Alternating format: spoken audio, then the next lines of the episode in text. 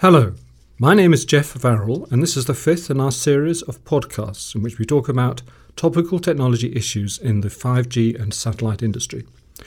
You can also read or download a written version of these talks from our website, rttonline.com.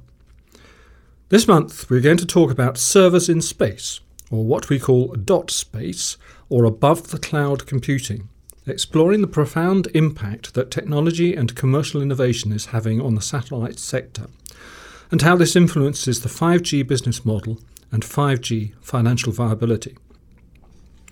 At a 3GPP Technical Standards Group meeting in March this year, it was agreed that a 5G and non terrestrial networks study will be produced as part of the 3GPP Release 15 standards process.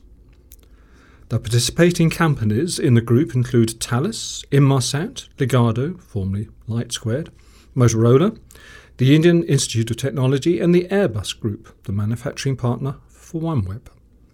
The work programme is scheduled to start in August. It could be argued that this initiative is late and modest in scale, but at least it has started the process of raising awareness of the positive contribution that the satellite industry can and will make to 5G delivery economics.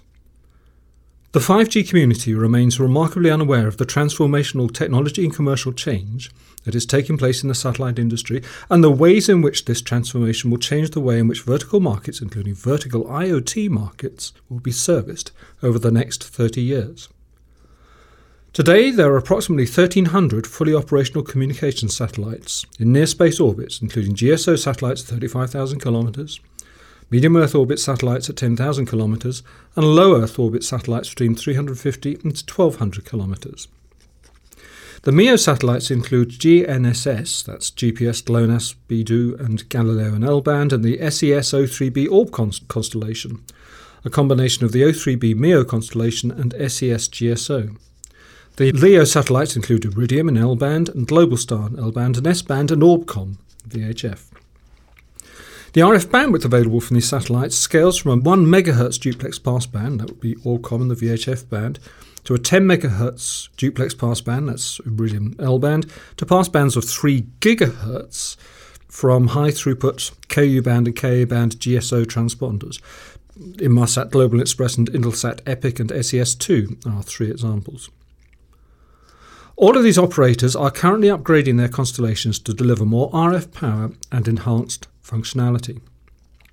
The Iridium Next constellation, for example, uses the strong Doppler signature from each satellite, a function of the 27,000 km orbital speed, high flux density relative to GPS, and absolute time reference, atomic clock reference distributed across the Iridium intersatellite switch matrix, to provide the GNSS independent Iridium satellite time and location system.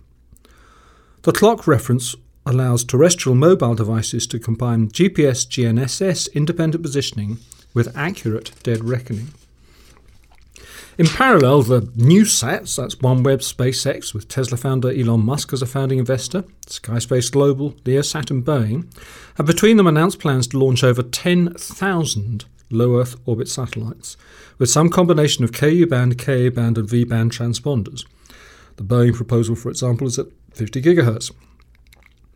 Thousands of satellites and tens of gigahertz of uplink and downlink bandwidth will together change the dynamics and delivery economics of the satellite sector.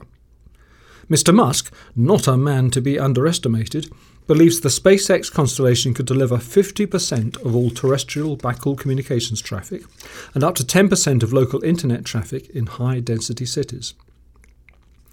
This might be considered a pipe dream, but we are talking about 10,000 low Earth orbit satellites with 250 watt Ka band transponders with a 3.5 GHz and 3.5 GHz passband with line of sight visibility into 2 or 3 kilometer radius cells covering every square meter of the Earth's surface.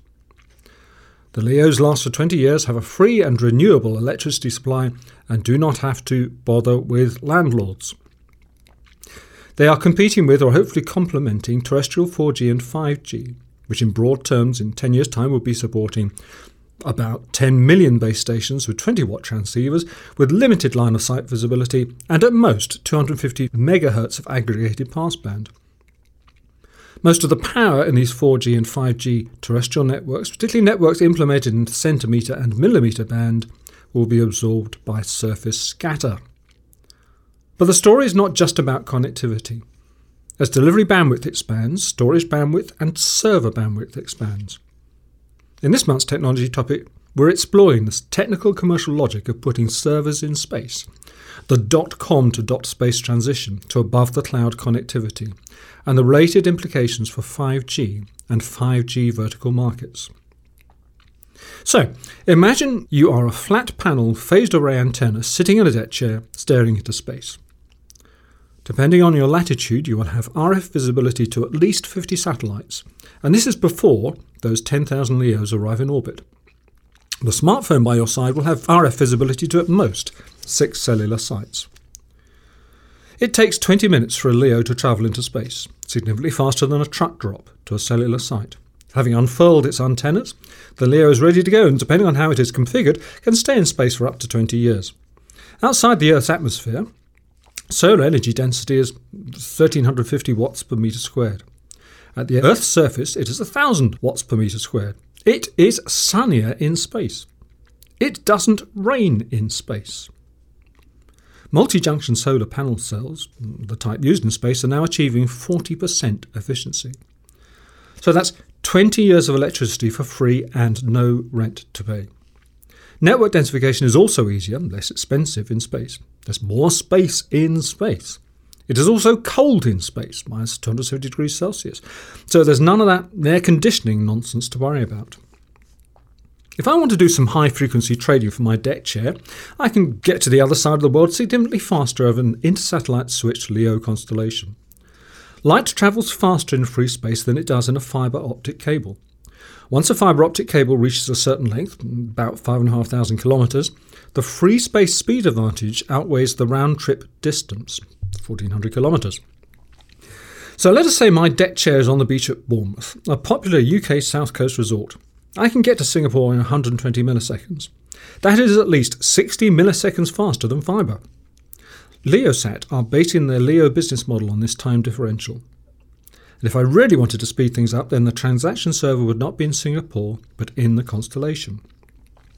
By contrast, if I use my smartphone, my journey to Singapore would be via the local 4G or 5G network across a microwave link or fibre, cable or copper backhaul, then to Singapore, which could be along a number of possible routes, then into the Singapore network, and finally into the Singapore server. This highlights two points. I have no visibility to the end to end delay across multiple 4G and 5G mobile broadband and backhaul networks. Additionally, I have no control over the latency variability, also known as jitter. Apart from introducing uncertainty into the timing of the trade, it also makes authentication harder to manage. Challenge and response algorithms depend on deterministic round trip latency and minimal jitter. In comparison, my end to end journey of the LEO constellation gives me absolute control of the end to end channel. But I also forgot to mention that my deck chair has wheels and an electric motor. It is the mother of all deck chairs. My Leo based server tells me it is sunnier and less crowded at the other end of the beach. I now have two choices. I can self navigate myself along the beach using the dead reckoning enabled by the real time high accuracy clock pulse coming down from my nearest LEO satellite, or I can let the LEO drive me.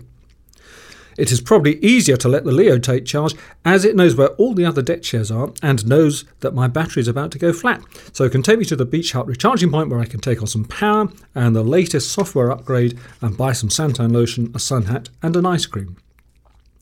This is a trivial example, but probably explains why Mr. Musk is keen to launch his own LEO satellite network. It will be extremely hard to deliver a totally safe, semi autonomous, or fully autonomous driving or terrestrial travel experience over multiple terrestrial cellular networks. It will be relatively easy to deliver a totally safe, semi autonomous, or fully autonomous driving or travel experience over a LEO network. Mr. Musk may also have plans to conquer the mobile deck chair market, probably another $50 billion opportunity. But this highlights a more general point. Server bandwidth on its own does not confer added value. The value comes from the control that accrues from the data held on the server and the algorithms used to mine and manage that data. The Google business model. This is, of course, a blindingly obvious statement, but explains why the cloud becomes apparently for free. There are many stationary moving objects that are already monitored and managed from space. Inmarsat supply connectivity and management and monitoring systems to 11,000 aircraft. If my deck chair was on a Royal Caribbean cruise ship, it would be connected to the internet via the O3b MEO constellation. The constellation is also helping to ensure the cruise ship doesn't crash into other cruise ships all heading towards Bournemouth, because O3b provides complementary support to the Maritime Automatic Identification System.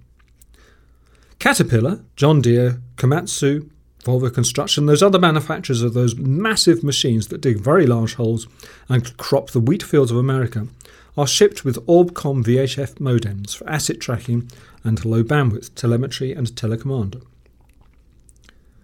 So all we are describing is an expansion of services that are already well established. Inmarsat started providing mobile satellite service in 1982 and a terrestrial service in 1989. Iridium, Globalstar and Orbcomm have been providing mobile connectivity for 20 years. But these legacy services are based on two-way voice and data transmission rather than cloud connectivity. The combination of more satellites and more bandwidth and more onboard processing power and storage bandwidth significantly changes the market positioning of the satellite industry and brings it closer to emerging 5G business models. OneWeb have stated publicly they're confident they can substantially reduce 5G backhaul costs, both in dense urban and deep rural areas, and provide more cost effective mobile and fixed broadband geographic coverage for rural connectivity. This includes IoT connectivity and developing market connectivity, where base station electricity is particularly expensive. The proposed merger or cooperation with Intelsat, that's 20 GSO satellites, including their new EPIC constellation, to create a combined LEO GSO constellation would be a particularly powerful proposition. SES O3b has a similar combined constellation proposal coupling the O3b, that stands for other 3 billion by the way, MEO satellites to the SES GSO constellation, a combination which also has many potential performance and cost benefits. Connection to a LEO, particularly to a LEO constellation with hundreds of satellites, will be line of sight more often than a point to point and point to multi point terrestrial link. This will be particularly advantageous for Ku band, Ka band, and is part of the advocacy narrative from the satellite industry that the economics of 5G terrestrial broadband are likely to be more favourable in sub 6 GHz spectrum, including existing sub 1 GHz spectrum. Have a look at last month's technology topic on this, and less favourable in the centimetre and millimetre band. Add in the benefits of end to end latency control and faster than fibre connectivity over transoceanic links and some on board server bandwidth, and you have a compelling 5G satellite centimetre and millimetre band market proposition. It has always been possible to do some things more efficiently from space. We are now moving to a model where most things can be done faster and more efficiently from space at lower cost using less energy, all of which is renewable. The race for dot space has started and may happen faster than people realise or expect. Now you can learn more about these topics uh, by going onto our website, rttonline.com.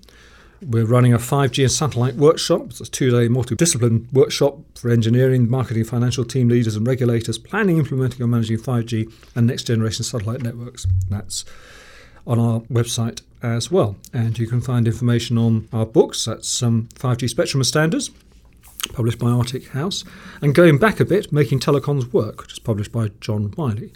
Uh, which addresses the technology economics of wireless versus fibre versus cable versus copper and satellite connectivity and the changing business dynamics of the telecommunications industry. That's only £66.50 now, that, so that's a complete bargain. So there we go. Nice to speak to you again, and we look forward to talking to you again next month. Thanks.